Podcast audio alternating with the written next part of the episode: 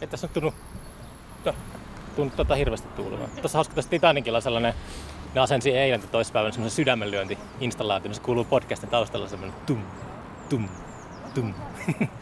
tota, voi, voi mitä tässä siis. No, tarvitseeko tätä musaa taustalla? Ei. Ei, ei missään nimessä. No se on, kato, kun meikäläinen puhuu sit vähän ehkä matala, en mä tiedä mitä se sit. No katot. Pitch shifter. Tota, no mitäs, miten se on maailmanloppu mennyt? Meillä on nähty pitkään aikaa. Näin tää pitäisi tää podcasti tehdäkin, että törmää sattumalta tota, jokirannassa ja tehdäänkö podcast? Tähän vaan. Siis mä, mä oon aina avoin kaikille. Mä oon avoin tälle koronajutulle. En mä tiedä, mun mielestä ollut oma, omassa elämässä. Tää on tuonut enemmän jotenkin positiivisia kerrannaisvaikutuksia. No, tässä nyt tuulee. Se kun... Et positiivisia. Joo. Mä sain esimerkiksi äsken tota, viime viikolla tietää, että taiteen edistämiskeskus Taike myönsi tota, mulle 3000 euron korona-apurahan. Ah, jaa. Siinä Onko oli- sulla se tauti, että sä tarvitset? En mä tiedä. En mä tiedä, kun mua ei ole testattu. Niin. Kyllä mä luulen, että voi mulla hyvin olla, mutta kyllä mä oon pelannut koronaa pienenä, niin kuin mun edes menneen isoäidin luona oli korona. Pelattiin paljon. Oli ihan hauska peli. Et en mä tiedä, tää uusi korona, tääkin näyttää, vaikuttaa ihan hauskalta peliltä. Ainakin tää on tällainen illusionäärinen peli, että se joutuu pelaamaan, kun maailman palikat menee uuteen uskoon, niin yhtäkkiä sun pitää tota, järjestää uusi pelikenttä ja alkaa pelaa sen kanssa. Ja, tota, mun mielestä mä oon suoriutunut siinä ihan hyvin. Että, tota, Kalevas mä bongasin, että kolmes- 3741 hakijaa oli. 500 myönnettiin se kolme tonnia. Mä laskin sen, että se on niinku yksi seitsemästä sai. Nauhoitat se jo? Joo joo. Okei. no niin, hyvä. Mitäs turhaa, turhaa mitään introja? Ei. No niin, Ehkä yritetään nyt sit uudestaan. Onneksi olkoon siitä Kiitos. apurahasta. Joo, mä oon ihan tota... Onko sä saanut ennen apurahoja? Joo, on sitä jotain tullut joskus saatu. Mutta tää oli nyt ensimmäinen, jonka mä sain tuolta Taikelta ja sitten siinä oli vähän viilaamista siinä hakemuksessa. Ja, Minkälaista viilaamista? no sillä, että, tota, että mun käytin, tai sain, kun mä olin saanut se itse tehty, niin mä heitin sen vielä yhdelle friendille tsekattavaksi, että onko tämä sen mies hyvä. Sitten se heitti parit sellaiset knopit, että, että tätä ehkä voisi tälleen ja tälleen. Mä luulen, että pitäisi kehittää joku sellainen tekoäly, joku algoritmi, joka osaisi tehdä ne oikein ne hakemukset. Ja sitten todennäköisesti siellä toisessa päässäkin on joku robotti, joka lukee ne. Niin. Että se on kirjoitettu sille oikealla tavalla. Joo, joo, mutta se on tavallaan... Ykköset ja nollat on oikeassa kohdassa. Pe- pe- pelihenki on näköjään tollanen ja mennään sitten sen pelihengen mukaan ja en mä tiedä, pelihenki tämän koronan puitteissa on näköjään ollut se, että ihmisten pitäisi lukkiutua koteihinsa ja möllöttää ja pelätä jotain imaginääristä virusta ja mä oon Mm. valinnut toisenlaisen tien, että mä oon niinku, mä möllötin himas aika pitkälle koko syksy ja talve, kun mä oon vitutti olla, mennä ulos, kun oli vaan pelkkää pimeätä ja ankeeta, kun mä en pidä tosta syksystä talvesta, varsinkaan nyt kun ei ollut lunta, niin ei ollut edes sellaista valoa, valkoista valoa tuomassa jotain tota, toivoa, vaan se oli mustaa, ankeeta ja pimeyttä ja sitten tota, mä en halunnut mennä ulos, mutta se oli jo hyvä kirjoitusaika kyllä sinänsä silleen, että kun oppi hyödyttää sen, mutta nyt sitten kun alkoi vähän niin kuin nuo auringonsäteet tuolta pilkottaa, niin tuli se, että pakko päästä ulos. Mm. Eikä, kun mä, mä oon aina ollut vähän niin kuin auktoriteettivastainen ja siinä suhteessa kapinallinen ja siinä suhteessa, tota, joo. Onko sä halunnut itse auktoriteetiksi? En mä tiedä, onko mä halunnut, mutta mä oon näköjään... Mutta johtuuko se... Vai, va, mä luulen, että siinä on vahingossa ollut joku sellainen, että joskus koulu yläasteella asteella jo, niin tota, mut niinku äänestettiin, tai siellä oli sellainen joku, että piti koulun johtokuntaan valita tota, tyyppejä. Hmm. Sitten asettu ehdoin. Mä sain, niinku, onko meidän yläasteella siellä oli joku 150 tyyppiä, mä sain joku 70, puolet niistä äänistä. Et ne halus mut sinne, kun mä olin just nimenomaan niin auktoriteettikapina. Mutta se oli hyvä rasti silleen, koska siitä sai fyrkkaa. Mitä tuohon toimenkuvaan kuuluu, että on yläasteella jossakin? Ja siihen, että meni istuu juomaan teetä ja tota, sai tota 180 vaivan palkkaa markkoina tietysti siihen aikaan kolme kertaa niin kuin lukukaudessa. Eli 540 ja kyllä siinä niin kuin silleen, että teenipojan kaljakassaan, niin oli ihan hyvä lisä, varsinkin kun siihen aikaan ei tarvinnut vielä maksaa veroja alle 18-vuotiaana mistään tienestä, vaan ne tuli niinku tolleen. Mitä bisse maksoi markka-aikana? Mä justiinsa ehdin, ehdin tota, ostaa sixpackkejä. No ehdin mä hyvinkin, milloin se tuli? 2001 tai jotain? Mun mielestä silloin tiedät pulloaikaa, että, että jos ajattelee, että niin kuin joku valtsun kymppisäkki, Mm. se on niin kuin 50 markkaa Mun muistikuvien mukaan. Niin kuin silleen, joku tollanen jossain kohdassa. On se sitten tietysti ollut huokeampikin ja noin. Ja, tota, se oli aina hyvä rasti, että jos me tultiin niinku stadista esimerkiksi Turkuun katsoa jotain death metallia, mitä täällä niinku Kimmo Nurmiset ja kumppanit järkkäs tuolta Tauran panimolla, missä oli Xysma ja Funebre ja Mm. Ruotsissa sitten Dismemberi ja Crematory. Sitten oli jostain Itävallasta tuli Disharmonic Orchestra, Disastrous Murmuri ja kaikenlaisia mystisiä viritelmiä, niin tota, se oli siihen vanhaa aikaa, kun tota, noilla juna, junat kesti se pari tuntia ja sitten niinku röökivaunu ja sitten se oli yleensä tota, Valtsun Kybä 12 tai 15 säkkiä. Jos veti sen 15 säkin niin sen kahden tunnin aikaa, niin sitten oli aika hyvässä notkeessa, kun pääsi tota tänne Turun, Turun kulmille. Ja sitten tietysti suoraan niin kuin rautatieasemat, kun Teija Kaldeen,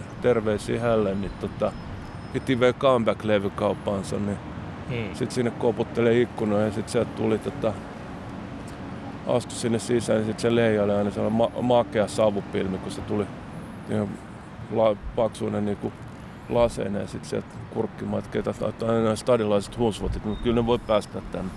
Teekö sä tohon, tohon aikaan jo niinku kirtiksä kaikkea reportaaseja Aa, tuollaisia? siis, joo, koska niinku ekat tekstit, mitä mä kirjoitin rumpaan, niin mä olin 15 about. Mä niinku, ja nyt mä oon 46, että on sit vähän ehtinyt tässä niin sanotussa Aurajoes vettä virrata, jos tällainen Ei tässä virtaa vesi mihinkään. No joo, joku sellainen, että se juttu tässä on kuitenkin, joka menee tässä niinku meidänkin edestä. Nyt se menee oikealle, välillä se menee vasemmalle. Se on veltto selkärangaton joki, joka No se- vaikuttaa turkulaisten persoonallisuuteen. No joo, mutta mun mielestä se on ihan kiva tulla teet tälleen, tälleen niinku tänä korona-aikana, kun kaikki tollaset... Mä oon havainnut positiivisia kerrannaisvaikutuksia tässä, koska mä oon tullut tänne Aarajoelle hengaalle ja mä oon päätynyt ihan mielenkiintoisiin tilanteisiin monellakin tapaa. Että on ollut hyvin jatkoa tota meikäläisenkin luo, jotka kestää jokin aamu seitsemän tyyliin. Ja tota, Mm. Joo, mä oon kans, kans niinku tässä, kun nyt on Turussa tullut jumitettua enemmän mitä kymmenen vuotta, että mä, mä tajusin, että mä oon hirveästi vietänyt niinku putkea aikaa täällä. Mä oon aika liikkuvasta elämää viettänyt, niin nyt on ollut täällä maaliskuun alusta asti oikeastaan. Niin, niin, tässä, oli, tässä oli se, että tota, niin mä tuon aina tähän rantaan. Mä asun tuossa keskustassa, mä tuon aina tähän jokirantaan, niin jos on hyvä sää, niin mä tuon aamulla lukemaan ja kirjoittamaan. Ja se on kiva semmonen niin kuin, jotenkin Joo. eri, ta- eri tavalla kuin silloin normaali yhteiskuntajärjestyksen Joo, aikaa. joo. Ja munkin piti tota... Mun piti tos... No mun piti itse asiassa, onko se ylihuomenna lentää Berliiniin, niin siitä tuli ilmoitus, että se lento oli peruttu. Mm. Tai niinku toinen niissä lennoissa, mikä tavallaan oli ihan ok nyt, koska sit mulla oli mahis pyytää Finna, Finnairilta, jota mä käytin niinku valtion lentoyhtiö niinku tossa lentokeississä tota, rahat back. Koska mä olin menossa sinne sellaisen vähän niinku vanhemman padu punkki häirikkö tapahtuma, missä oli esiintymässä muun muassa tota British Coxparrer ja Saksasta Madsin ja Angelic Upstartsia ja tuollaista. Ja tota, sitten tuli tieto, että se tapahtuma on peruttu kanssa tämän koronahomman takia, niin mä että no hyvä, että hyvä, että Finski peru sen lennon, niin tota, teki mun elämän silleen helpommaksi jollain tapaa. Et en mä tiedä, sitä vaan niinku ihminen on kekseliäs ja sopeutuvana. Ihmisen pitää olla kekseliäs ja sopeutuvana. Jos maailma niinku, tiedätkö, tulee jotain tuossa hässäkkää, niin sitten katsotaan, että äh, vähän niinku yritetään kaivaa sellainen oma pieni potero, jos olisi itsellä hyvä taas olla jollain tapaa. Ja Mm. kyllä mun mielestä tää niinku, sitä jotain tekee ihmiskunnalle itselleen hyvää mun mielestä, niin ehkä tää tavoittaa jotain parempaa niin kuin, tiedätkö, luontoyhteyttä. Ihmistä saa näkemään syy-seuraussuhteet ja katsomaan sitä omaa positiotaan tässä maailmankaikkeudessa. Ja tota, mä oikeastaan oma positioni löysin jo tuossa jokunen vuosi sitten se erittäin hyvän sienitripi ansiosta, jolloin mä pääsen niin sanotusti tuota toiselle puolelle näkemään. Mitä sieniä oma... sä söit? Silokkeja vai Joo, ihan, ihan silokkeja, ihan perus. Mut se oli sen verran hyvä määrä. Tota... Kun on ekokuolema. Joo, ja mä löysin itseni, tota, että mikä on mun rooli tässä maailmankaikkeudessa. Mä oon vaan pieni hiukkanen täällä. Se, se tuntui lohdulliselta. Että ei mun niinku pitäisi se on nimenomaan jo, jos ajattelet sitä ego-kuoleman kautta, että egohan niin kuvittelee, saa ihmisen tekemään kaikkea maanisia suuruuden hulluja asioita, niin tota, se jo oikeastaan sitä kautta, kun hyväksyy oman pienuutensa, niin tota, se antoi liikkumavaraa paljon enemmän tota, elää ja olla oman näköistä itsenäisesti. Ja tietysti se on sitten taas paradoksaalisesti sille, että kun alkaa elää itsensä ja oman näköistä elämää, niin joku tällainen niin sanotusti tavalliselle pulliaiselle ja normiyhteiskunnalle saattaa näyttää jotenkin pelottavana ja vaarallisella hullulta ja ihminen saattaa sitä kautta niin katsoa kierroa ja karttaa sua tollaista. Mm. Sä mainitsit aiemmin toivon, mutta mä just ajattelin tuohon liittyen, että pitää oppia luopumaan toivosta. Se, on, se helpottaa elämää paljon, kun ei, ei niin kuin elä sellaisen toivon varassa. No joo, siis en mä tee niin kuin toivo asioissa aina niin kuin monta puolta. Ja on olemassa niin kuin, tota, elämässä on paljon paradokseja. Viha ja rakkaus, musta, valkoinen, että miten niitä asetellaan kolikkoja eri puolia, tolle ja toivo ja epätoivo, tiedätkö, että silleen, että, mutta että ei, välttämättä pidä uskoa valheellisiin profeettoihin, jotka niin kuin mä antaa jonkun sortin lupauksen tai sanoi, että teet, teet tälle ja tälle. Niin koulussa opetetaan sua, tai ainakin aikoinaan opetettiin niin, että, että, että kun sä teet koulussa hyvin ja tota, sääntillisesti, niin sit sulla on kyllä edessä niin kuin upea ura niin kuin, ja hankit hyvät tittelit ja hankit hyvät tota, tutkinnot. Se niin kuin antaa sulle tota, evät hyvään elämään. Ja sit sä alat miettiä niin, että, että se oli lupaus niin kuin toivosta. Sitten katsoo ympärillä, että mihin se niin kuin, johtanut aika se on vaan semmoinen yhteiskunnallinen keino, että, että pitäisi nyt jotakin niin kuin, jotkut niin kuin semmoiset raamit ihmisille asettaa, vaikka ne olisikin keinotekoisia, eikö ne ole todellisia, mutta, mutta silleen, että se olisi ihan täysin kaos. Onko olemassa yhteiskunta? Mä en tiedä, onko olemassa yhteiskunta. Sivilisaatio, on se sellainen, niin kuin, tiedätkö, Niin, mutta kato, kun tiedätkö, tällä hetkellä niin kuin yhteiskunta... Mitä sä, pistääkö sä sitruunaa sinne? Tämä on tota, tällainen mun oma. Siis tää on Sisilian mehu. Sisilian mehu? Tämä on tota vihreät Sisilia, eli tää on lime. Niin tota, joo, yhteiskunta. Ja siis silleen, että mä ajattelen sellaista yhteiskuntaa, jossa niinku tämä koronajuttukin on ollut. Että tota, et, et se toimintamallihan tuli Kiinasta, joka on yhdenlainen niinku, tavallaan jonkinlainen tätä nykyään, siis kuitenkin kapitalistinen diktatuuri. Että sitten mm. siellä niinku ihmisillä niinku tämä seuranta järjestelmä ja niin kuin pisteytysjärjestelmä ja siis sä ajattelet uiguureet, että sit niistä leireistä ei saa puhua periaatteessa, kun heitä, heitä laitetaan uudelleen koulutusleireille.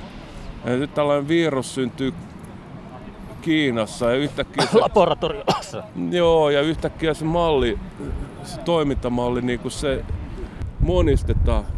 Yhtäkkiä Kiina on se, jonka tota, malli käytetään tässä tota, yhteiskunnallisessa uudelleenjärjestelemisessä. Se ainoa, joka on ollut kapinoinut sitä vastaan, tai on ollut kaksi maata, Ruotsi ja Ukraina. Ja jengi voi katsoa sitten naureskella, että onko toi niinku, vittu mitä hulluin, mutta onko siitä, kumpi on hullumpi, se joka tota, seuraa tota kapitalistista kiinalaista diktatuuria vai se, joka noudattaa niinku omaa vähän toimintamallinsa, en mä tiedä. Niin, kukaan ei varmaan, sit, kukaan ei oikein tiedä, että se on... Funtsa, funtsa sitä. Siis mun mielestä mä, oon, mä oon itse niinku lukenut jonkun verran, tai mun on pakko alkaa lukea tuota, kun toi asia tuli konkreettisesti itselle, että mä olin menossa niinku Saksaan moikkaa kaveri Berliin, joka oli Lordin kanssa keikalla, tota Nicky Rothen lämpäsi tota lordi että Flash Robson bändissä kanssa. Ja mm.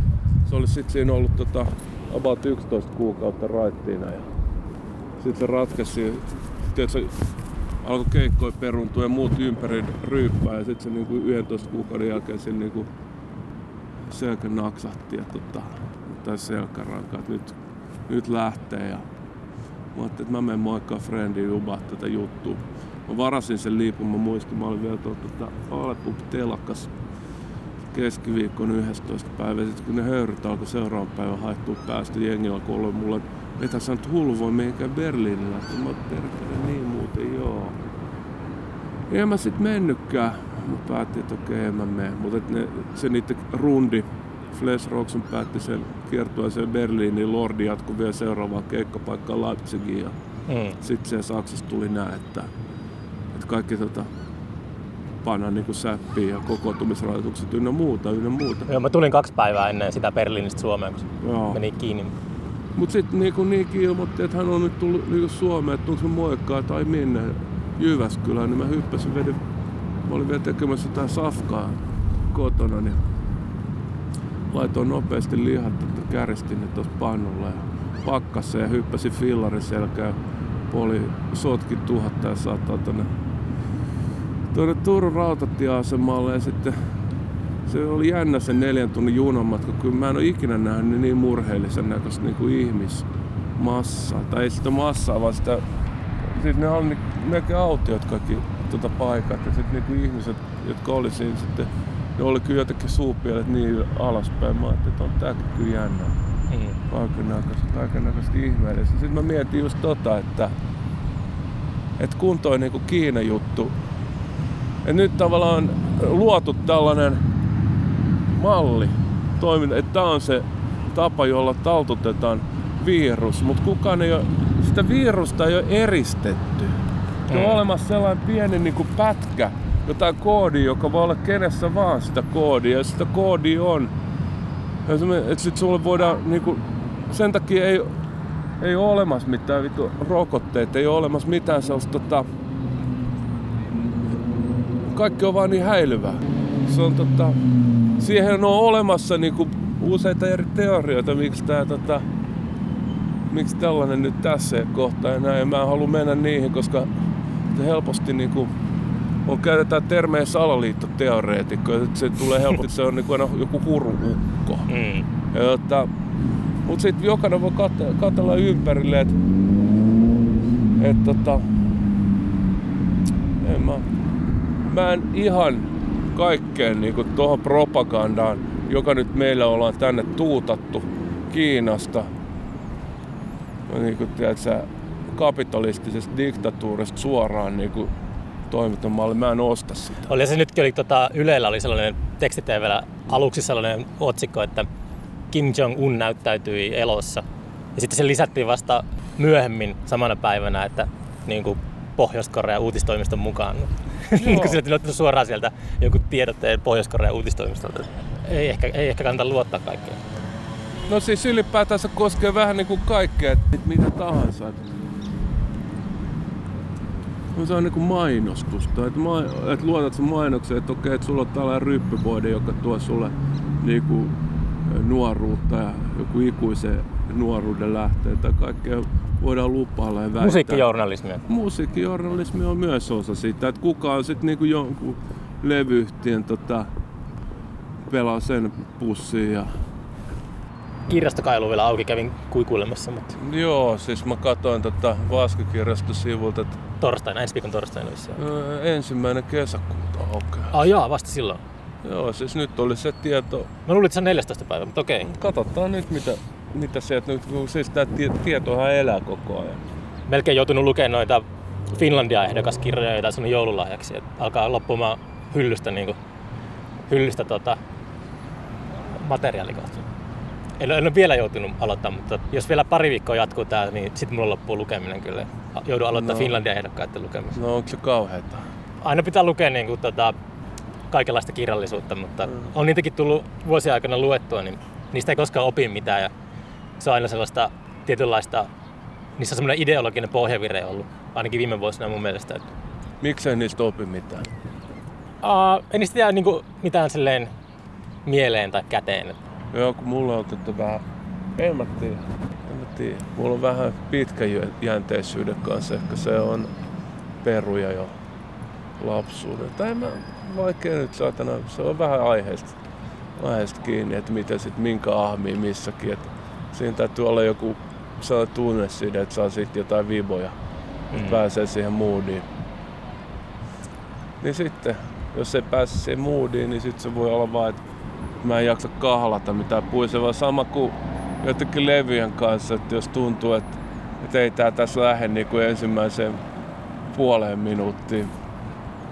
Niin, tota, Mulla on 15 sekuntia. No se on vähän niin kuin vaihtelee tietysti. Että kyllä me testattiin toi mun hyvä ystävän tota Jouni Salosen, edesmenneen Lido Salosen poika. Ja Lido Salosen, jos joku tietää nimeltä, niin hän nyt aikoinaan managerasi Suomessa sellaisiakin artisteja kuin tota Smack ja Dingo ja Pelle Miljoona ja Eve ja Jussi Hakulisen Kinski ja mitäs kaikki. Sun pitäisi kirjoittaa hänen elämäkerta. Ei, mutta se on kirjoittanut, jos ei ole. Elämä, elämä okay. jotain tahtonut elää. Sitten ei niin, tota, Mutta siis Jouni, Jouni on hyvä. Hy, me on testattu aina muussa, että, niinku, että joskus me päästään niinku silleen, että alle sekunnissa kuulee, että onko levy hyvä vai ei. niin se pitäisi olla, se on sun välitön intuitio. Se on se, eikö se kuulee niinku he, heka, he, hekasta tota, tahdista.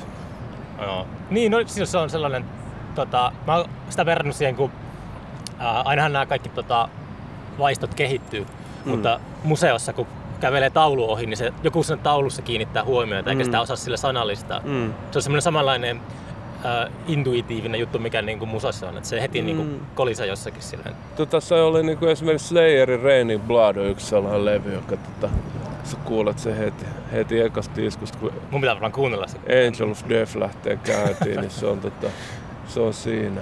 Mä muistan eka kerran, kun mä kuulin sen levy. Tota, Helsingin tuolla kaivopihalla oli sellainen levykauppa kuin City Musiikki. Sitten siellä oli silloin, kun vielä ei ollut CD, oli vinyyleitä vaan. Mm. Mä menin Penttaan, kun olin, mä olin lukenut lehdistä, siellä oli niinku ennakkohehkotuksia sit Reini Bladista ja perkeleistä. Mä olin, milloin helvetissä se levy oikein tulee. Ja loput mä menin, olin sitten siellä City Musiikkaa, että no nyt se on tullut. Ne on sellaiset hyvät AKG-kuulokkeet ja pyysin tota, muistaakseni se on Kari Närvä oli vielä siinä levykauppiana. Laittoi sen pyörimään. Se on aina, se on tota se, parasta vinyylikuuntelussa mun mielestä on just nimenomaan se, se viaton hetki, kun neula laskeutuu uralle ennen kuin se rähinä tai mitä ikinä se tuleekaan, niin alkaa. Niin tota, se vajaa sekunti, se neitseellinen hetki ja sitten tota, tapa, alkaa tapahtua. Mä haluan pistää nämä podcastit vinyylille kanssa. No, no, mutta näissä on muutenkin niin huono äänenlaatu, että se rahina, rahina tota, ei tuo mitään sellaista uutta. No joo, se on. Kato, kaikki on suhteet. Mä, mä oon viime aikoina kuunnellut tosi paljon niinku Misfitsiä ja se ei nyt teknisesti ole mitenkään loistokkaan. Miten se Dansikin, Dansikin Elvis-levy?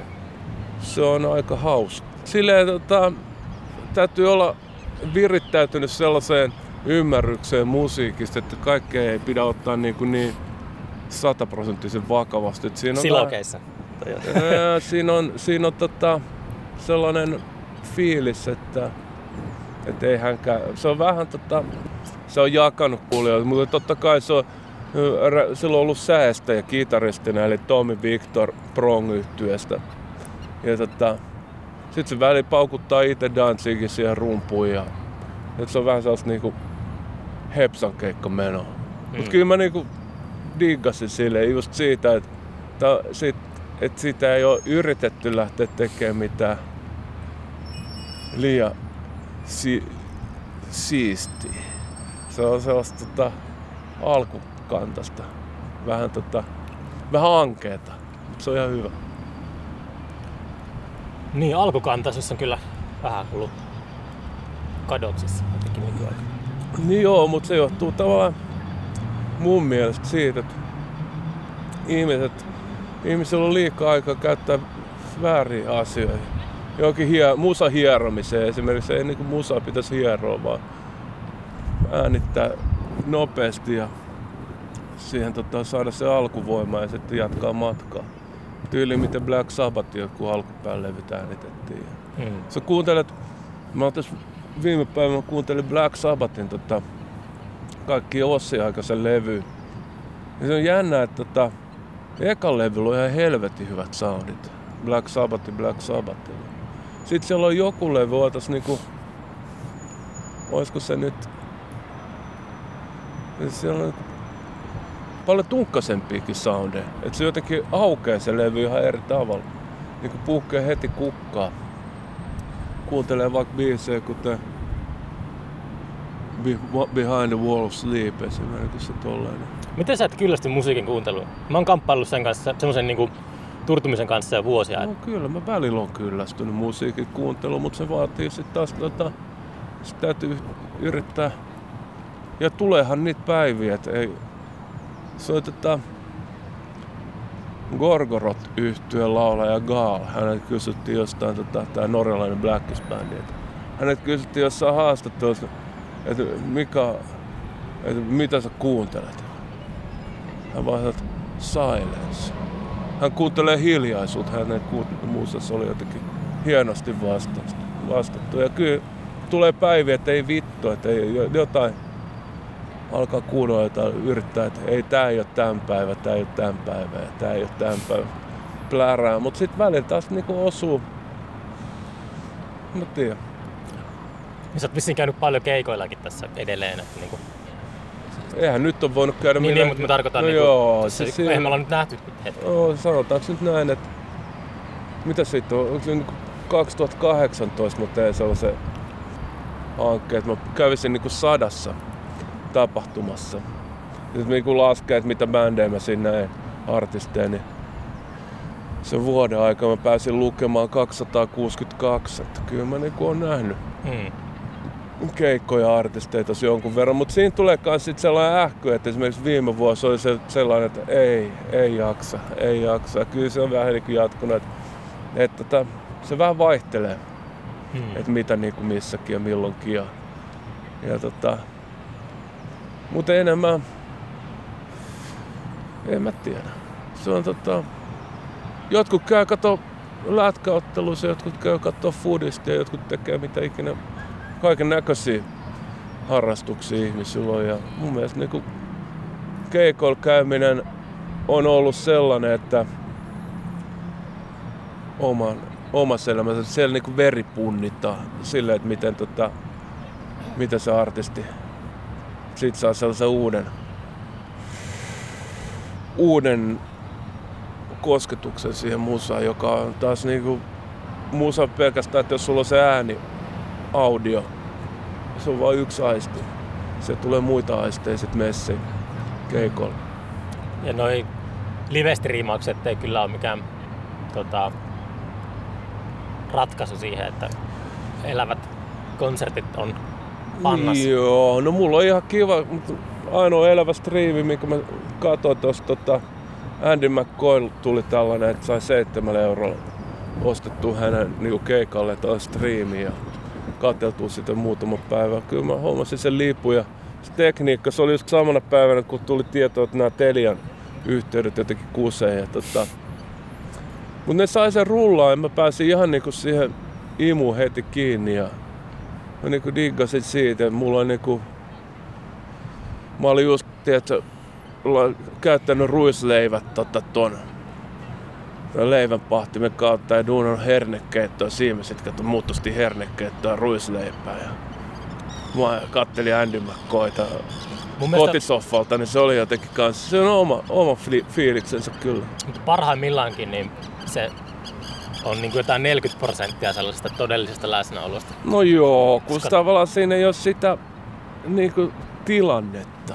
Sä et ole siellä tilassa, joka on... Mutta siis jotenkin kun ajattelee esimerkiksi tätä kaupunkia Turkuun, missä me nyt ollaan, että et täällähän on kaikki live-venuet mennyt ihan ahtaammiksi ja ahtaammin kadonnut, tiedätkö, gongit ja mitä se yksi oli, joka oli tuossa Vegasin paikka, mikä se Missä Scott? No siis se oli tossa niinku se yökerho, ehtikö se olla kuukauden päivät pystyssä? En mä edes tiedä tommosesta. Mä en, mä en ole käynyt hirveästi kyllä. Siis joka tapauksessa täällä ei ole niinku se paitsi Logomoshan sitten on sulla on niinku nää tota ykkös tähtiartistit, jotka kuuluu kaikki niinku monikansalliseen konglomeraattiin. jo- Warner, Sony, Universal.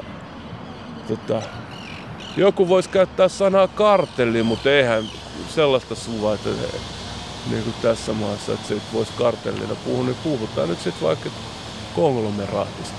Mm. On toi kyllä, mun täytyy myöntää uh, sellainen vahingoilo, jota ei saisi myöntää, mutta Mm. jos oikeastaan kaikki festarit, jotka peruntuu, sellaiset festarit, jotka ei ole niinku, ni, niinku sillä sellaista persoonallisuutta kanavoitu niihin, niiden Niin. tekijöiden persoonallisuutta, niin mun mielestä on ihan hyvä, jos ne, niitä järjestetään. Siinä oli Ja hauska... se, mä olin- voi vielä sanoa, että niinku mun mielestä esimerkiksi ilmiö, niin ilmiökin niinku aika on ohi sille, kun se tuntuu koko ajan silleen, että sitten tulee enemmän ja enemmän semmoinen humak-unelma tai joku, että, että sille niinku, sitä häviää sellainen tekijöiden persoonallisuus, se haalenee pois vuosi vuodelta. Kaikille festareille käy sillä tavalla ja sitten mulla ei ainakaan niinku yhtään ole kiinnostusta niinku sellaisten tapahtumien suhteen, jotka, onko se, onko se jälkikapitalismia semmoista, että kaikki mu- muistuttaa toisiaan, niin niitä ei erota mill- millään tavalla toisistaan.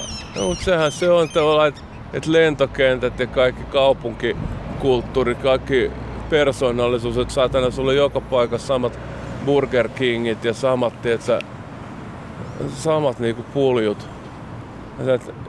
Se, näkyy jotenkin räikeästi tuossa, mä olin muutama vuosi sitten, mä asuin pari viikkoa Lontoossa ja sehän niinku pani merkille, että kuinka se niinku Lontoonkin persoonallista luonnetta on yritetty häivyttää ja tasapäistetty. Missä päin Lontoossa asut?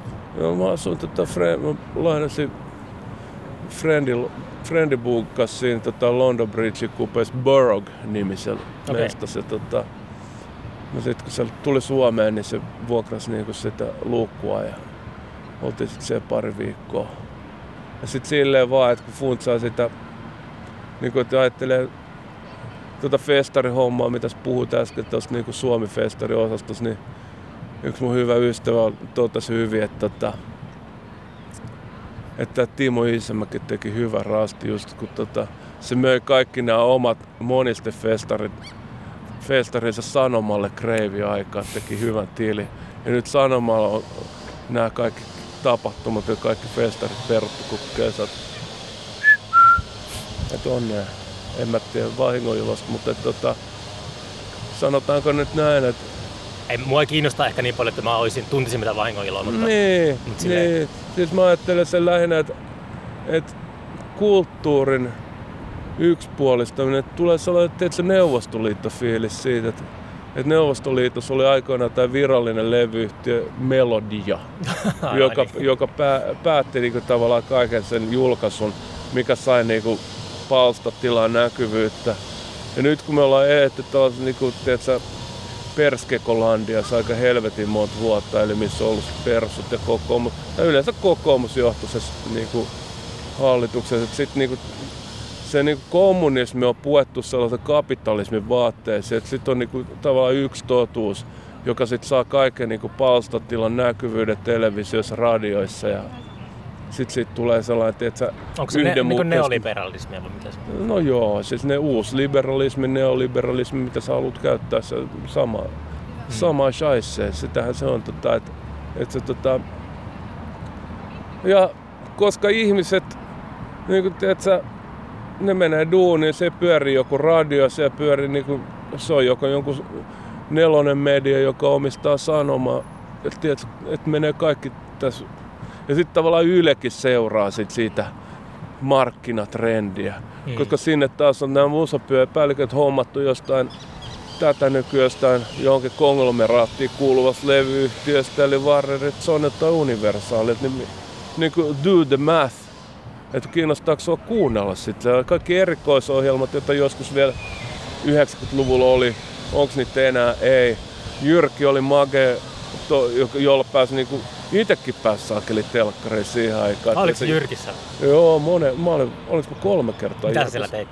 Siis me, soit, me oltiin, soittiin Hanoi Rocksiin Mystery City Fivein kanssa yksi biisi ja sitten tota, Drop Zonen kanssa soitettiin yksi biisi ja Gandalfin kanssa yksi biisi. Mm.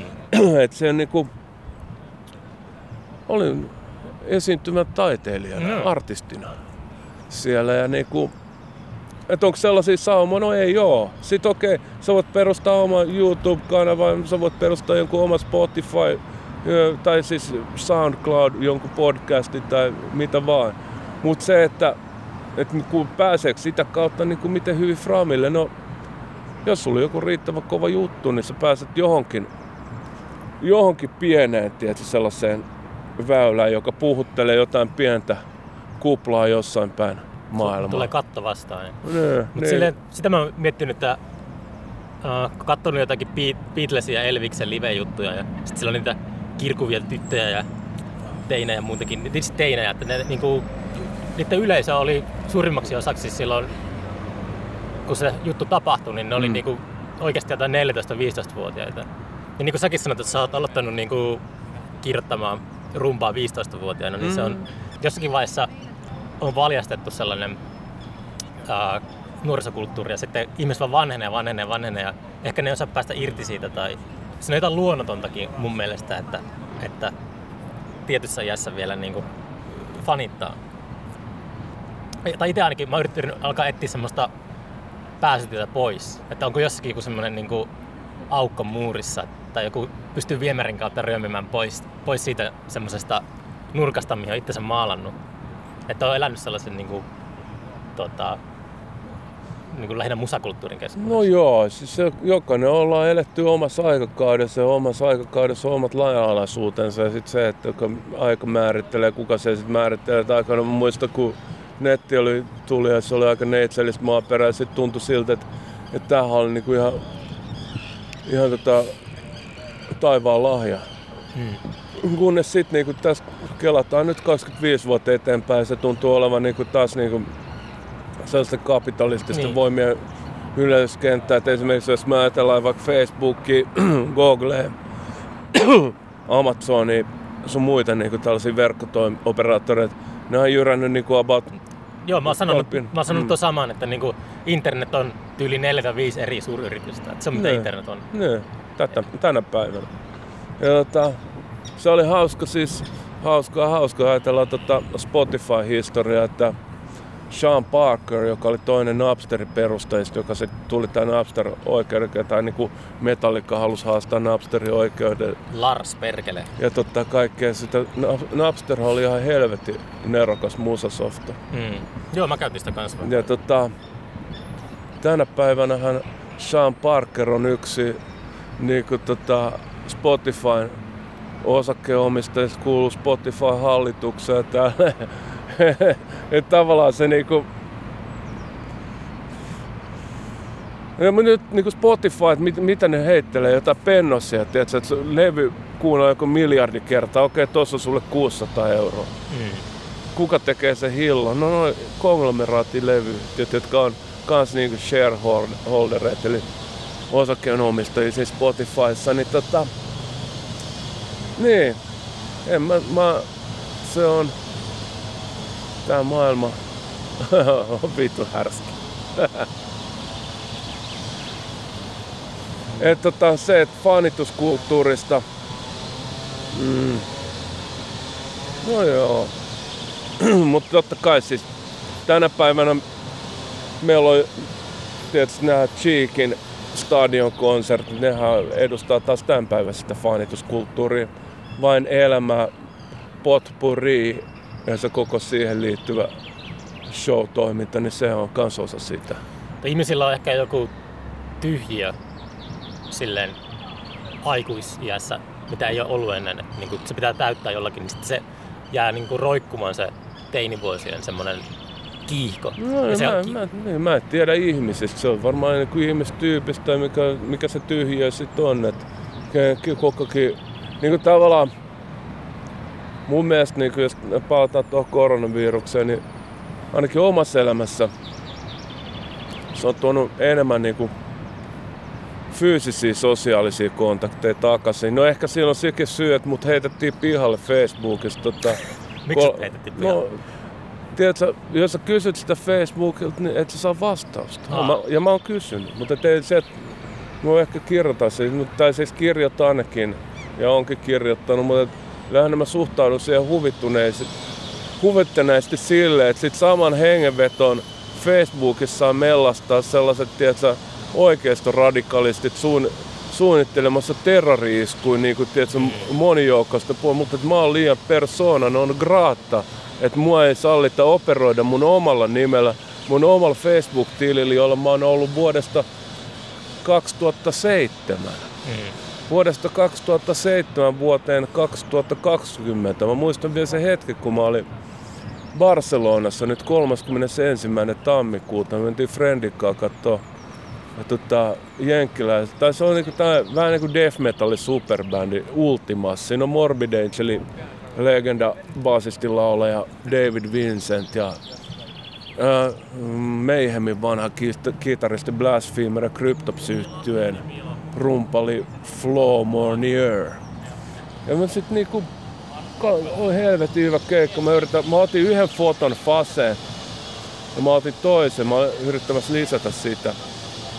Sitten tota, siinä tuli ilmoitus, että käyttäjätilisi on poistettu käytöstä. Wow. Ja se oli 31.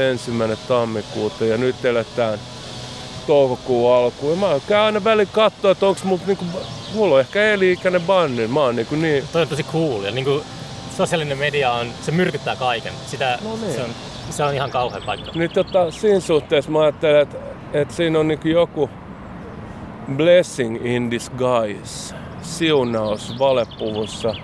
Ja mä oon ehkä enemmänkin niinku, mä oon ensinnäkin huvittunut ja jotenkin kiitos. Tai niinku, mulla on sellainen niinku jotenkin addiktoituva luonne moniin juttuihin ja se on, mulla on ollut varmaan sit jonkinlainen someaddiktio. Siis mä, mä en diggaa käyttää Instagramia ja Twitteriä ja tollasia, niin mä en oo niissä. Ja nyt kun ne veti mut Fasesta niinku piuhat irti, niin tota... Mä oot, no, Onko sulla mitään autolettia, mihin sä kirjoitat niin no nykyään? en mä nyt oikein ole kirjoittanut pahemmin, kun ei mua sinä- sinänsä tota... No on mulla jotain asioita, mitä mä kirjoitan. Mä kirjoitan niitä vähän niinku omaan taskuun ja sitten tota... Sitten mulla on oma YouTube-kanava, minne mä höpöttelen omia. No sä voit mainostaa sitä tässä. Niin. No en mä, mä mainostin siinä se on. Youtube.com kautta Nalle Osterman. Sieltä se löytyy. Mutta et sinne mä nyt on, se on enemmän sellaista tajunnan virtaa väliin tulee fiiliksi höpöttää. Sitten kun mä on yksin, niin sit tulee ehkä monotonisemman kuulosta, koska se menee sitten taas sellaiseksi lainatakseni tota, Ylen entisen musapäällikön Jukka Haarman sanoi, että, tota, että mua ei voi palkata Ylelle, koska mulla on liian flegmaattinen ja lakoninen ääni.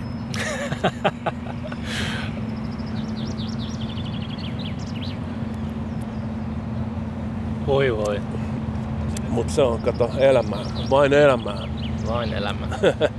onko sulla, tota, onko sulla niinku arkista, sulla on varmasti niin valtavasti kaikkea tota, matskua, mitä sä vuosikymmenten aikana kirjoittanut, niin onko se jotenkin löydettävistä? Onko miettinyt sellaista, että pitäisi tehdä semmonen kuin no, nalle, nalle pankki En mä, en mä oon niinku niitä, tietsä, itseni, itse rakas, että mua kiinnostaisi pelkästään omia jotain. Että mä Mutta itse mä- rakkaus voidaan aina naamioida ja Ei, voi, mutta voi, sanoa, että se on kiinnosta se. kulttuurihistoriallisesti Joo, joo, mutta en mä, en mä tiedä, että se on omia vanhoja pieruja haistella, niin se olisi kyllä vittu aika... Tietysti siinä olisi sellainen oma hyvä syyden huipentuma, joka mun mielestä ei välttämättä se ei niinku inspiroi sinänsä per se. Mutta se olisi olla kiinnostavaa niin kuin, tota, mua kiinnostaisi enemmän sellainen arkistointi, joka tavallaan niin kuin arkistoisi laajemmin. Jos sä ajattelet esimerkiksi mitä nyt tota, toi duunas toi Tommi Liimatta, kun hän niin kuin, vähän niin kuin harjoitti sitä siinä kohtaa, kun hän teki Veikko Ennola trilogiansa. Joo, se oli ihan huikea kyllä se. Mutta se on niinku tavallaan, että se on pakettina ja se, että se haalistuu jossain kirjastossa, mutta että se, että pitäisi olla sellainen arkisto, joka arkistoisi kaikkea merkittävää ja joka on jonkun mielestä merkittävää sillä, että se tota, voitaisiin arkistoida sinne ja tota, sellaiseen digitaaliseen muotoon, että se olisi tota, tekstinä luettavissa ja selattavissa. Ja sit se, koska mä tajusin se tuossa yksi kohta, yhdessä kohtaa, kun mä kävin tuolla Turun pääkirjastossa, joka on nyt hirveän remontin alla. Ja siinä sitten tuli just tätä, että sieltä oli, niin kuin heivattiin tosi paljon kirjoja pois, tosi paljon lehtiä pois, sitä rakennettiin, viriteltiin uudestaan. Se on mun suosikkilehti, tai lempilehti, siis tää on niin kuin Sweden Rock Magazine Mm. jota mä kävin aina lukea siellä. Nyt ne on lopettanut sen tilaamisen sinne. Taas kulttuuri köyhtyy.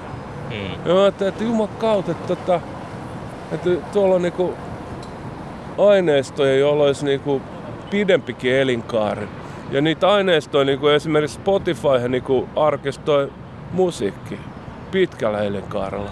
Sitten on olemassa näitä niinku uusia kirjapalveluita, BookBeatia, mitä näitä Storytel, Nextorit olen. Nekin arkistoi jotain kirjallisuutta.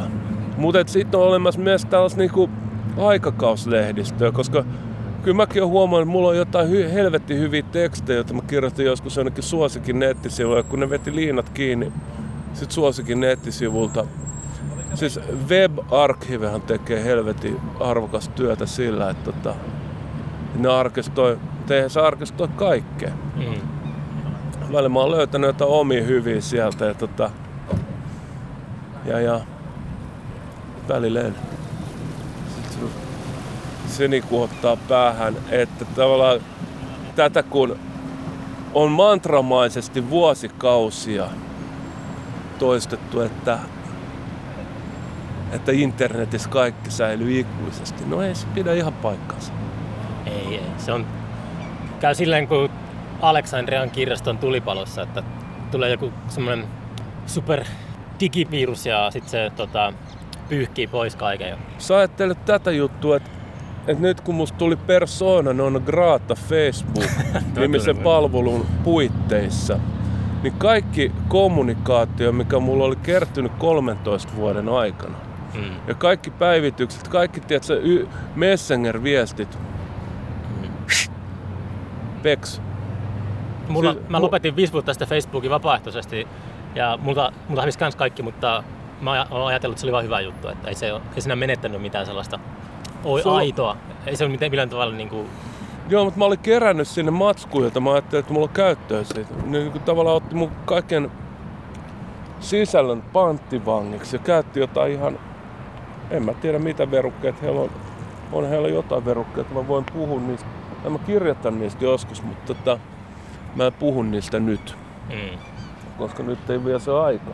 Mut mä voin puhua tällä niinku, tällä tasolla, että, että se, mitä tämä tekee niinku ihmisten yksityis, yksityisyyden suojalle, että Facebook omistaa tavallaan sut Facebookin, Instagramin, Whatsappin kautta. Ne tietää susta niinku aika paljon. ne tietää kaiken. No, Ne tuntee sut paremmin kuin sinä itse. no niinhän, se, niinhän ne monet sanoo, että ne tota, tuntee, luulee tuntemansa. Mutta et miten ne voisit käyttää johonkin kaupallisiin tarkoituksiinsa sitä tota palvelua, niin kuin Pitää pysyä köyhänä, niin ei niille valtaa. Niin, tai sitten tavallaan, että jos sulla on, ne haluaa itse määrittää, että toi on vähän jotenkin liian riskaabeli tyyppi, että jos me, jos me tehdään siitä persona non grata, niin se saa se hurukon leima otsikkoonsa, niin tota, sitten se voidaan vetää tuo sama salaliittoteoreetikoiden tota soppaa muiden kaikkien Marco de Wittien ja Suomen Alex Jones. No joo, en mä tiedä siitä ainakaan vielä, mutta eihän mä niinku se, että se olisi ihan vielä matkaa. Sinne ollaan menossa. Joo, mutta siis tosi paljonhan jengi on nyt viime aikoina, ja tää on ollut niinku maailmanlaajuinen trendi, että, että ollaan niinku kiristetty ruuvi. Ai millä tavalla? Kiristetty sitä, että mitä, mitä on niinku, ketkä ju, saa julkaista Niin, niin, joo, mitäkin totta. ja, ja mi, Mm. millä niinku mandaatilla ja argumentilla. Ja tota, jos et saa kaupallisesti, tai se on sitten taas oma keskusteluaiheensa. Mun mielestä se on tota, se, että niistä on tullut jotenkin sellaisia kanavia, joita ihmiset pitää itsestäänselvyytenä. Ja siinä piire- piilee just se vaara. Mm. Et silloin he... Se, on, se on ihan sama juttu, kun tämä ihmiset piti itsestäänselvyytenä, että mitään ei tapahdu tällaista, niin kuin mikä nyt on meneillään tämmöinen korona Mm. lockdown, niin ei tämä ole mahdollista.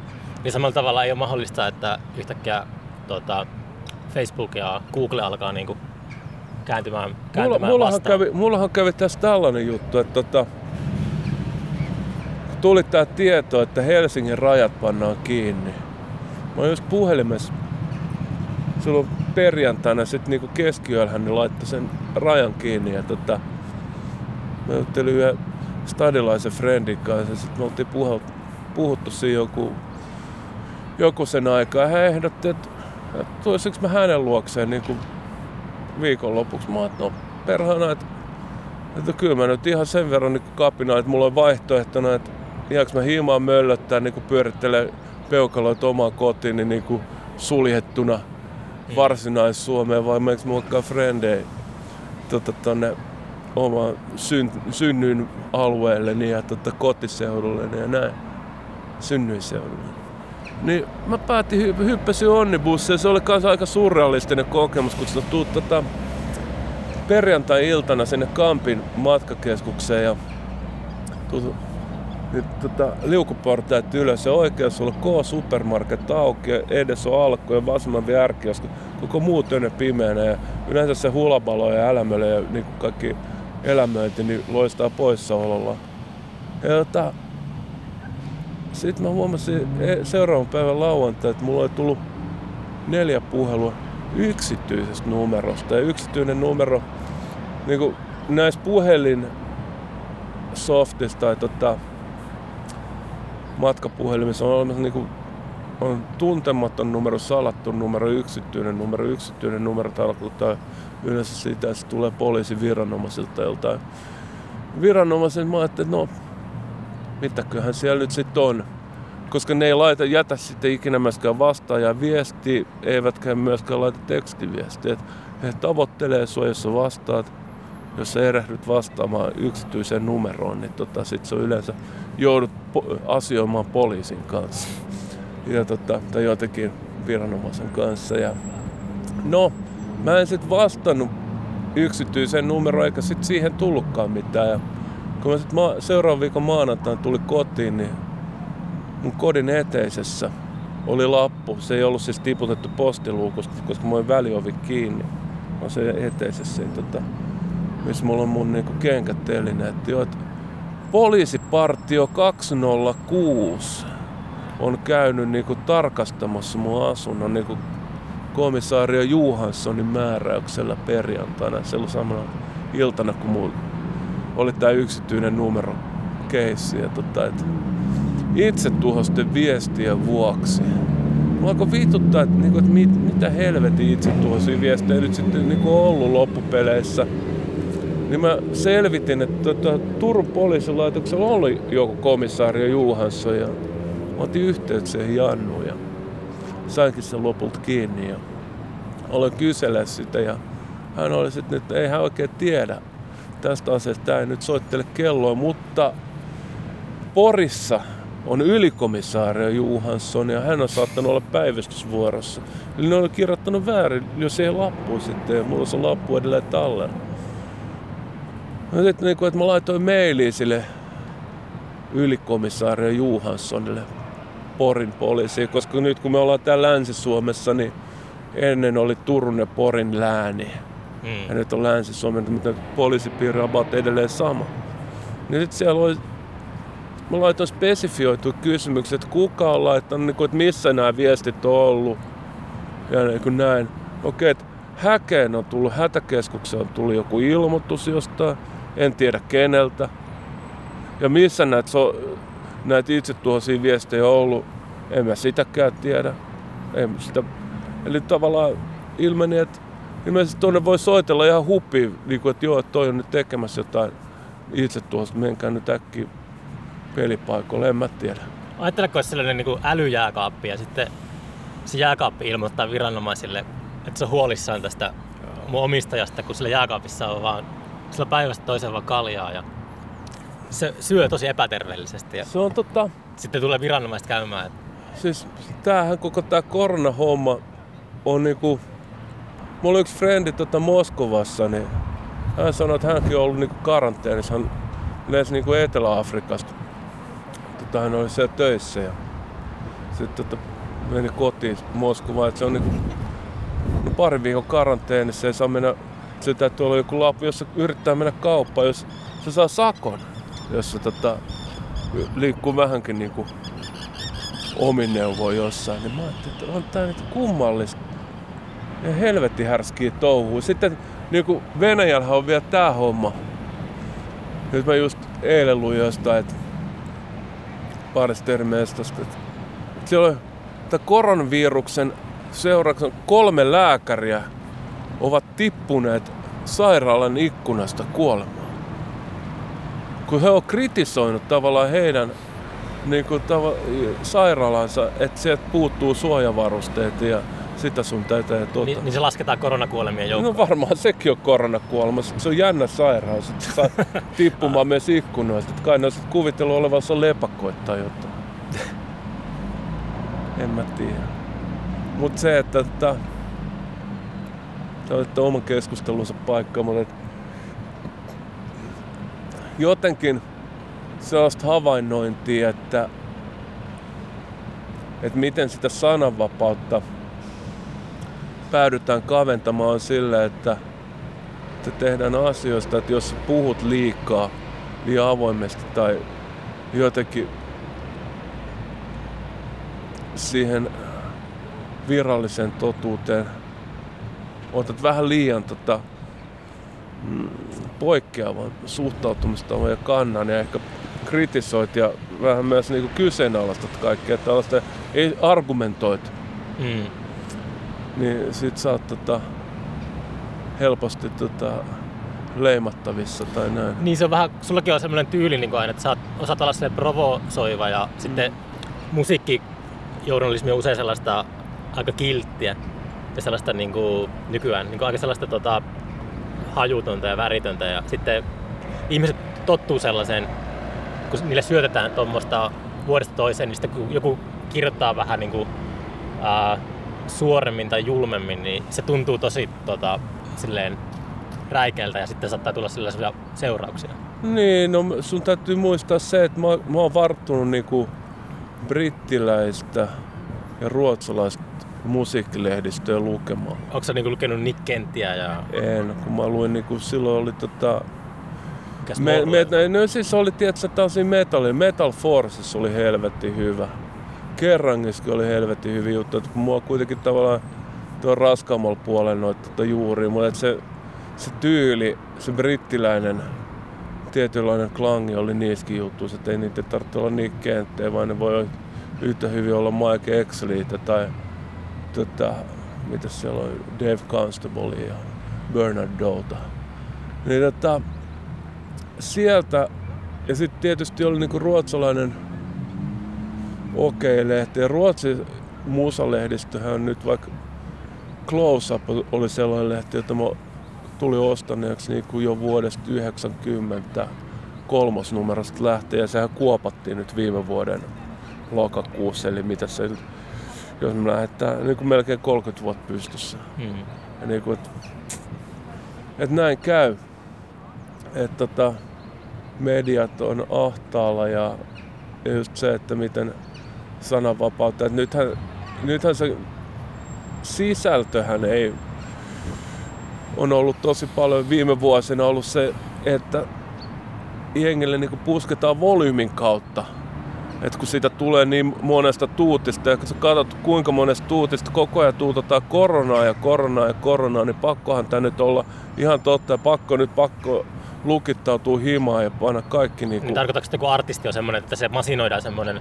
Ah, joo, no siis ja sä kattelet, että millä tota, noihan itse kaikki sanomat, ja noilla on kaikki nyt kanavat hallussa. Niillä on telkkarikanavat, Joo. niillä on radiokanavat, niillä on helkkarimediat, niillä on tietysti somekanavat, niillä on se fyrkka, jonka ne saa tavallaan mainostuloina televisiosta, jota ne voisit ehkä käyttää somemarkkinointiin.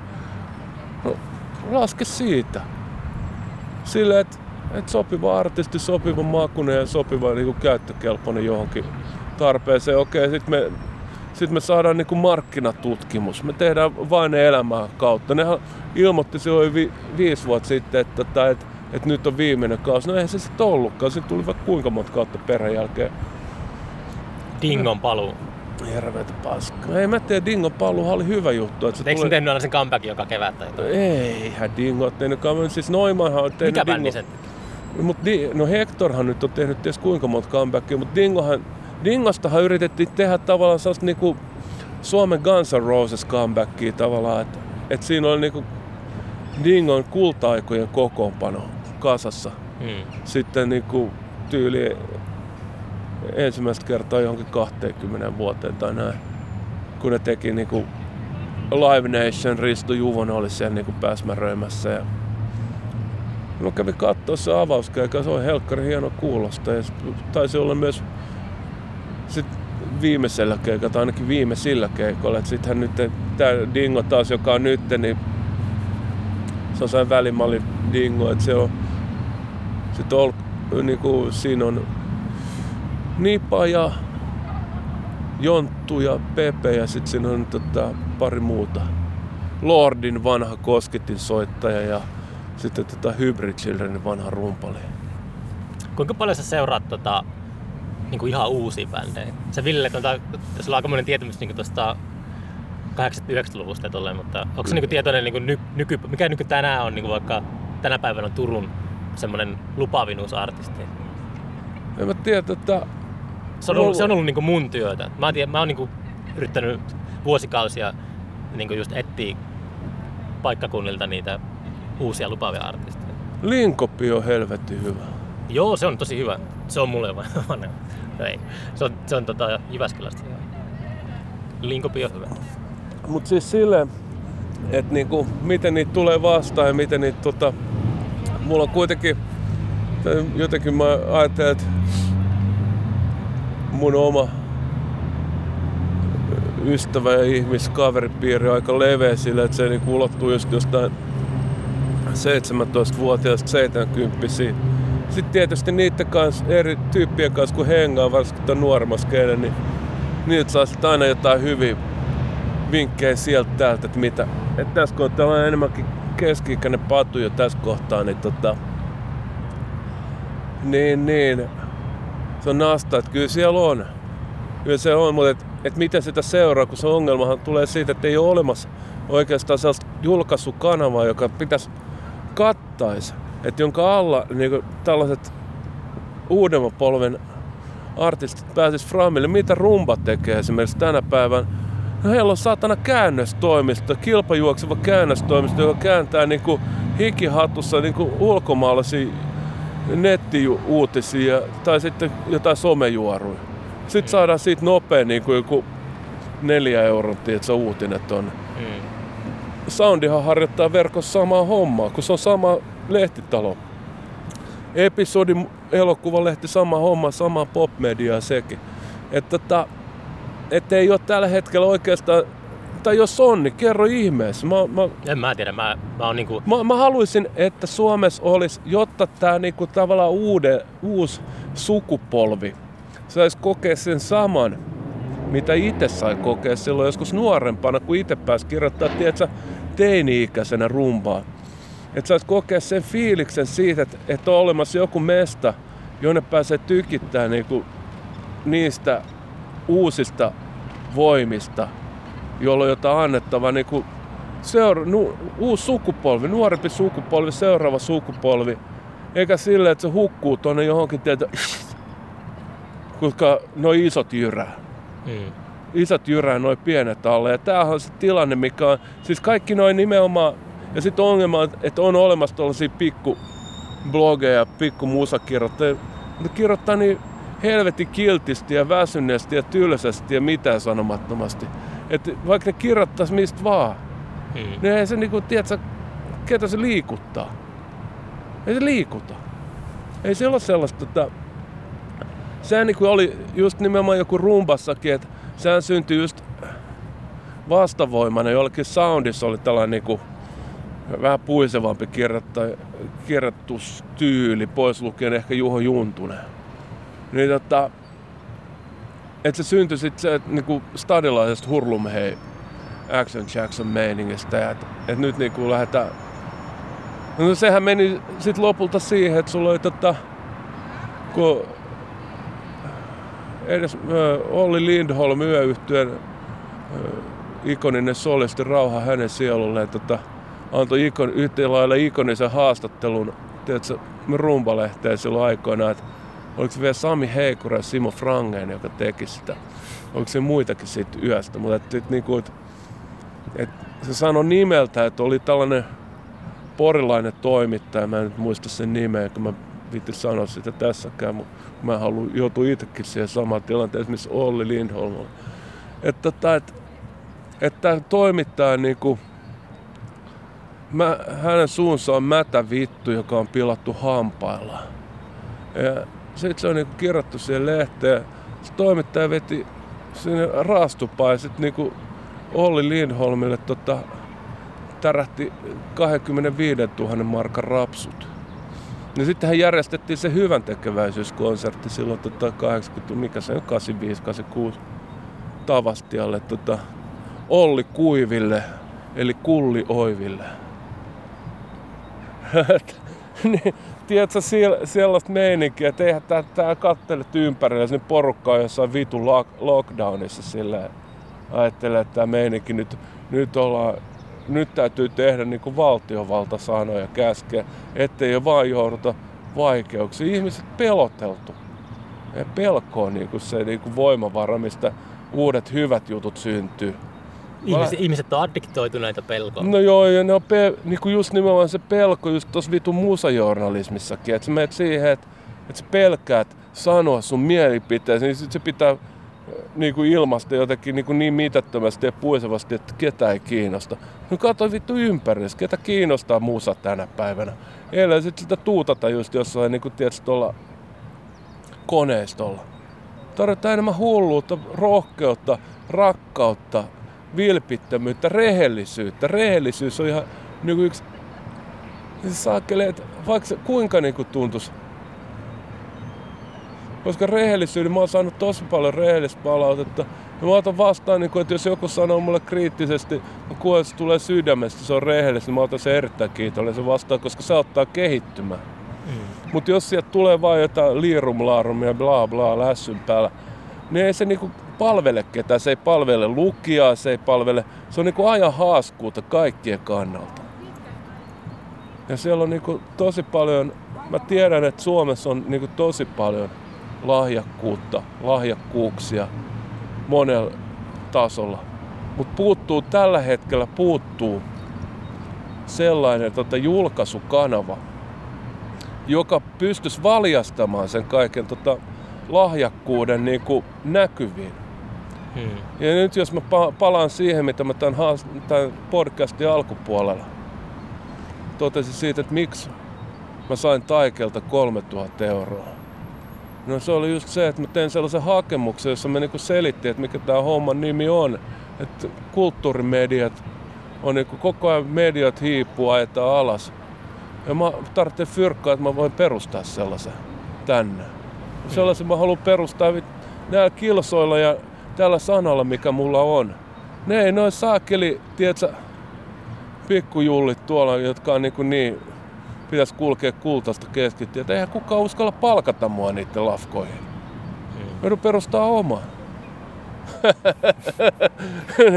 Nyt tiedätkö, mitä mä tässä niinku silleen, se on, et se, joo en mä sano, että se pitää, pitää olla mikään vastarannan kiiski meininki tietenkään, mutta että se pitää olla sellainen, että siinä on tota, se on turvallinen ja hyvä paikka niin kuin ihmisillä olla ja tehdä ja saada niin kuin itseä ja ääntä ja missiota ja sanomansa kuuluviin.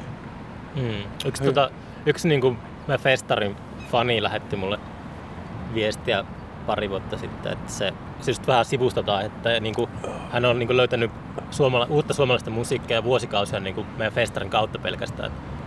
Ei ole mitään ollut semmoista muuta mediaa. No joo, että se festarin ohjelma on ollut semmoinen media, missä on ollut uutta musiikkia. Mutta toi on ollut kans just toi, että, että nimenomaan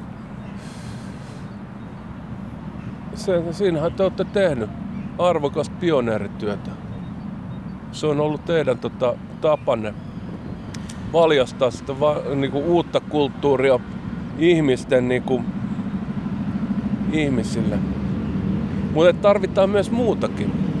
Et tarvitaan siis se niinku sellainen yhteenliittoutuma, joka niinku on sellainen vaihtoehtoinen kanava josta ihmiset saa informaation kaikesta siitä hienosta ja makeasta, jännittävästä, uudesta ja puhuttelevasta ja kiihkeestä ja alkukantaisesta ja villistä ja persoonallisesta, rohkeasta ja rakkaudellisesta. Mistä niinku, tämä niinku valtamedian konglomeraatti, että jos me ajatellaan, että okei, että meillä on levyyhtiön puolella, meillä on tota, niinku Sony, Warner, Universal, niin sitten meillä on mediapuolella Sanoma, niin kuin Alma, just mä katsoin, että ne niin kuin kaikki keskittyy. Mm. Ja, tota, ja keskisuomalainen. Sanoma on ykkönen, keskisuomalainen kakkonen ja tota, Alma nyt sitten kolmosena. Ja tota, sit sä katsoa sitä sillä, että millä tavoin, miten se kaventaa. Heillä on niinku valta tavallaan määritellä, että mikä on se narratiivi. Mi- mistä puhutaan, miten puhutaan ja kuka puhuu ja ketä, ketä niinku tavallaan nostetaan Mm. esiin. Ja sen takia tarvitaan sellainen kanava, jossa niinku on olemassa. Ne pääsee, saa itsensä ja äänensä ja missionsa ja työnsä ja tekemisensä ja ajatuksensa kuuluviin, jo- joille tota, niin sanotusti nämä valtamedian konglomeraatit viittaa kintaalla. Mutta sen täytyy olla riittävän laadukas ja hyvä, että se myös saavuttaa sitten vastakaikua. Että ei se ole vaan, että se nopeasti vierastuu kasaan joku hökötys. Mm. Hmm. Piditkö sä nuorkamista? No mun mielestä se oli vähän liian tekotaiteellinen mun maku. Et siellä Se, oli, se siellä oli ite, itelle se, oli, se tuli just semmoiseen aikaan, että tai se oli silloin niinku kehissä, kun itse jotenkin oli niin intensiivisesti festari silloin Joo. alkuvuosina, niin ei oikein... Mä oon, mä, oon, mä oon ajatellut vähän, että mun tehtävä ohjelman tekijänä niin on olla musiikkitoimittaja edellä. Mm. Ja mun pitää niinku mennä niinku silleen, että musiikkitoimittajat laahaa niinku vuoden tai kaksi mun perässä. Mm. Niin sit se jotenkin, mä en ole silleen kiinnittänyt tota, huomioita noihin. Mut, No mutta niin, nu, nyt lueskelimme niitä nuorkammin juttuja tuossa, niin kyllä se oli niin jälkikäteen, niin kyllä se oli silleen aika, että vau, että onpa silleen aika harvinaista tämmönen teksti. Niin. Siellä oli tota, no siellä oli yksi ehkä, niin kuin tiedätkö, Teemu, Teemu Bergmanin Heartburnsista ehkä paras haastattelu, mitä ikinä tehty. Mm. Ja siinä on se ironia on se, että, tota, että, että siinä haastattelussa pääsee ääneen about kaikki muut paitsi Teemu Bergman itse.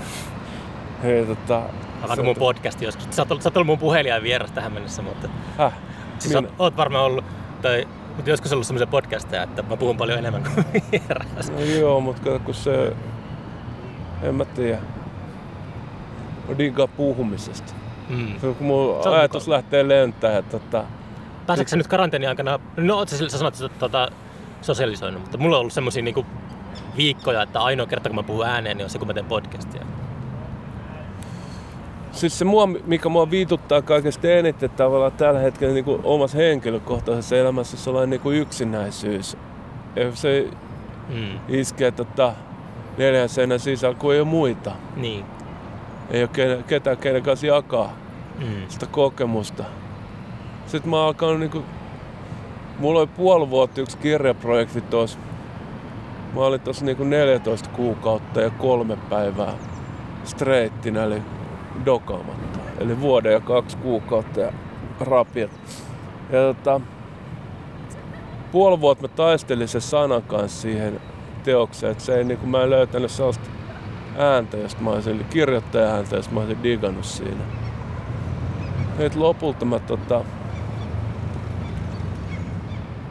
Lopulta mä turhauduin ja menin baariin. Sitten mä dokasin kolme päivää ja sitten mä löysin se kirjoittaja äänen. Mutta nyt mulla on niinku tavallaan, mulla on tossa biissi vieressä ja mä nautin kauniista kevätpäivästä täällä ulkosalla kun noihin baareihin ja pääsen, mikä on sinänsä ihan kiva.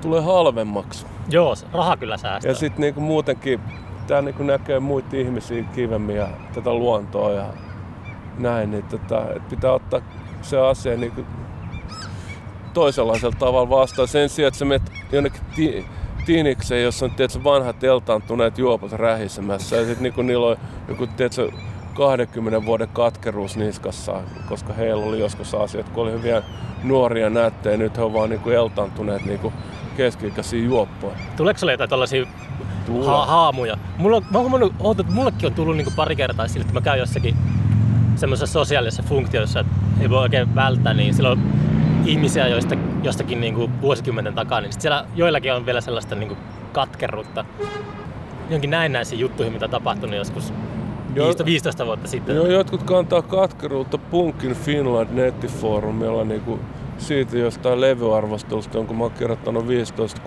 15-16 vuotena. 30 vuotta sitten. Ai, ai. Tiedätkö, että kun ihmisillä on niinku, että niinku, sä oot vaikka kolmoismurha ja ystävä niinku Suomen vaarallisimmaksi rikolliseksi tituleerattu Eikka Lehtosaari, joka on myös mun ystävä. Niin tota, hänkin saa armahduksen yli 20 vuoden jälkeen niin kuin Lahden pizzeriassa tapahtui, tapahtuneesta kolmas surmista. Ja tota, mä en saa armahdusta ikinä joiltakin tyypeiltä siitä, mitä mä oon kirjoittanut joskus teini-iässä omassa fiiliksissäni. Siis minkälaista olla murhaajaystävä? Se, se, se on nimenomaan kohtaa ihminen. Se, se hyvän tota, mun parhaan viimeisimmän sienitripi puitteissa mä tota, pääsin juttelemaan Jumalan kanssa. Mm. Ja tota, mä pystyn, mä en niinku puhunut sitä näin, vaan mulla on sellainen astraalitason.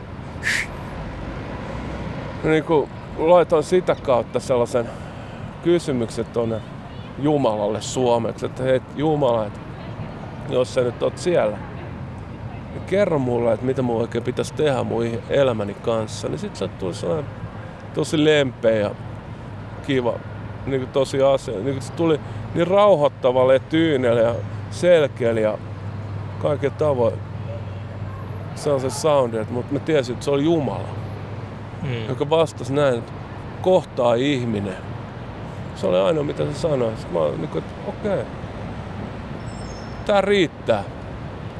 Mä oon tavannut kun Eikan kanssa, me ollaan Eikan kanssa suunniteltu kirjaa. Me ollaan juteltu monet puhelut, Mm. monet keskustelut käyty. Tuli oikeastaan siitä, kun hän teki tota, noita haastattelut. Hän teki haastattelut tuosta tota, öö, Salomons Garage nimiseen niin YouTube-kanavaan. Siellä oli tota, haastatteli muun muassa edesmennyttä Pentti Linkolaa sinne. Sitten siinä oli Remu Aalto, Standy McCoyta, Juk- Jukka Tolosta. Tota, hän piti haastatella sinne Veikko Hursti, kun Hursti ei päässyt, haastatteli tota, tämän Myllyporon ruokajakelu Sinikka Bakmanin, ne löytyy sieltä. Tuossa tossa on helvetin hyvä haastattelu, toi on vitu hyvä niin kuin sana hallus ja läppä lentää, se on tilanteen päällä, Mm. eikä mikään niinku dorka. Niin sit mua, mua pakko, pakko ottaa yhteyttä, mä otin yhteyttä siihen ja laitoin viestiä. Ja, tota, ja siitä alkoi tavallaan meidän yhteydenpito ja Mulla yksi olla, mä istuin tunti 40 minuuttia, se oli hauska, kun hän, hän oli vielä silloin kiven sisässä, niin tota, aina tuli soitto Kuopion linnakkeesta. Et nyt me saatiin sit lopulta sumplattua se tota, tapaaminen. Me tavattiin Helsingin rautatieaseman kupeessa sijaitsevassa valtava, valtava tsekkiravintolassa niin lounasaikaa. Ja, mä katsoin, että kyllä se vähän niin kuin tuli sellaisia niin kuin jännittyneet katseet, koska hänkin on kuitenkin ollut sen verran muutamassa dokumentissa televisiosta Alipin vuosina. kannessa. No sekä sielläkin varmasti. Että, että, niin, tota, niin sit silleen helvetti hyvä kama. Ja sitä kamaa pitäisi tehdä lisää. Ja, ja tota, Mut sitten sit, sit mä olin silleen, että yhdelle kustantamolle tarjosin, että tässä olisi tällaista, oli kauhuissa, että koska se ei niinku sopinut siihen narratiiviin, että kun tavallaan narratiiviin pitäisi liittyä tällainen niinku katumus, syvä katumus teoista ja sitten, että voida, voitaisiin niinku, mut kun sille ei ole välttämättä siitä tai ainakaan sen haastattelun puitteissa, mutta että niin, että täältä puuttuu myös sitten ehkä sellaisia kustantajia, jotka lähtee sen kustantamaan. Sitten sanoi, että hän ei halua crime timein kautta tehdä ja sitten täytyy katsoa, että mitä kautta sitten tehdään. Et siis ihminen ihmisellä, kohtaa ihminen. Toi kyllä kuulostaa sillä, että mun pitää, mä kaipaan tota valoa niin paljon. Pitää kyllä tota, lähteä syksyllä etsimään silokkeja tuolta metsästä. Et No mulla on yksi hyvä ystävä, joka on tota, viimeiset 30 vuotta käynyt sienimetsällä.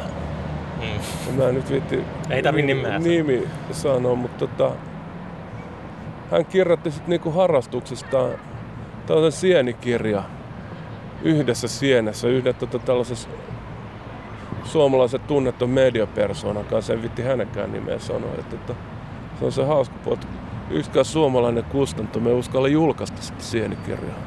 Mm.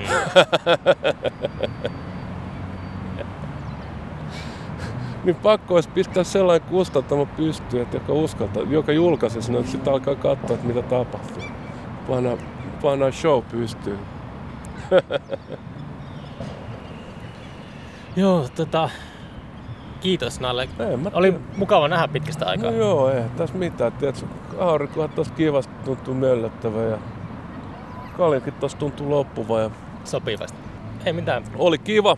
Kiitos kutsusta tähän podcastiin ja kaikkea hyvää. Joo, pysy terveenä ja, ja- pysy terveenä ja kiireisenä. No joo, en mä, mä yritän tiedätkö, olla tota, sellainen, mä tykkään, kun mä oon vähän niinku mukavuuden halunen, niin mä tykkään tiedätkö, ottaa myös lungista. Et sit mulla on sellainen tapa, että sit kun tykitetään, niin sit tykitetään niinku intensiivisesti. Ja sit välillä ollaan niinku, tiedätkö, voi jotain iisisti, mutta tää oli kiva, että sä tulit tähän bongasit meikäläisen. Mä kuljen alla nauhurin kanssa täällä Joo. jokirannassa, että Joo. kuka, saa, kuka suostuu podcastiin. joo, no niin, no, niin, no, se on hyvä tapa. Revolverihaastattelut. Shotgun. Joo. Tota, joo, ei mitään. Hei, kiitos itsellesi.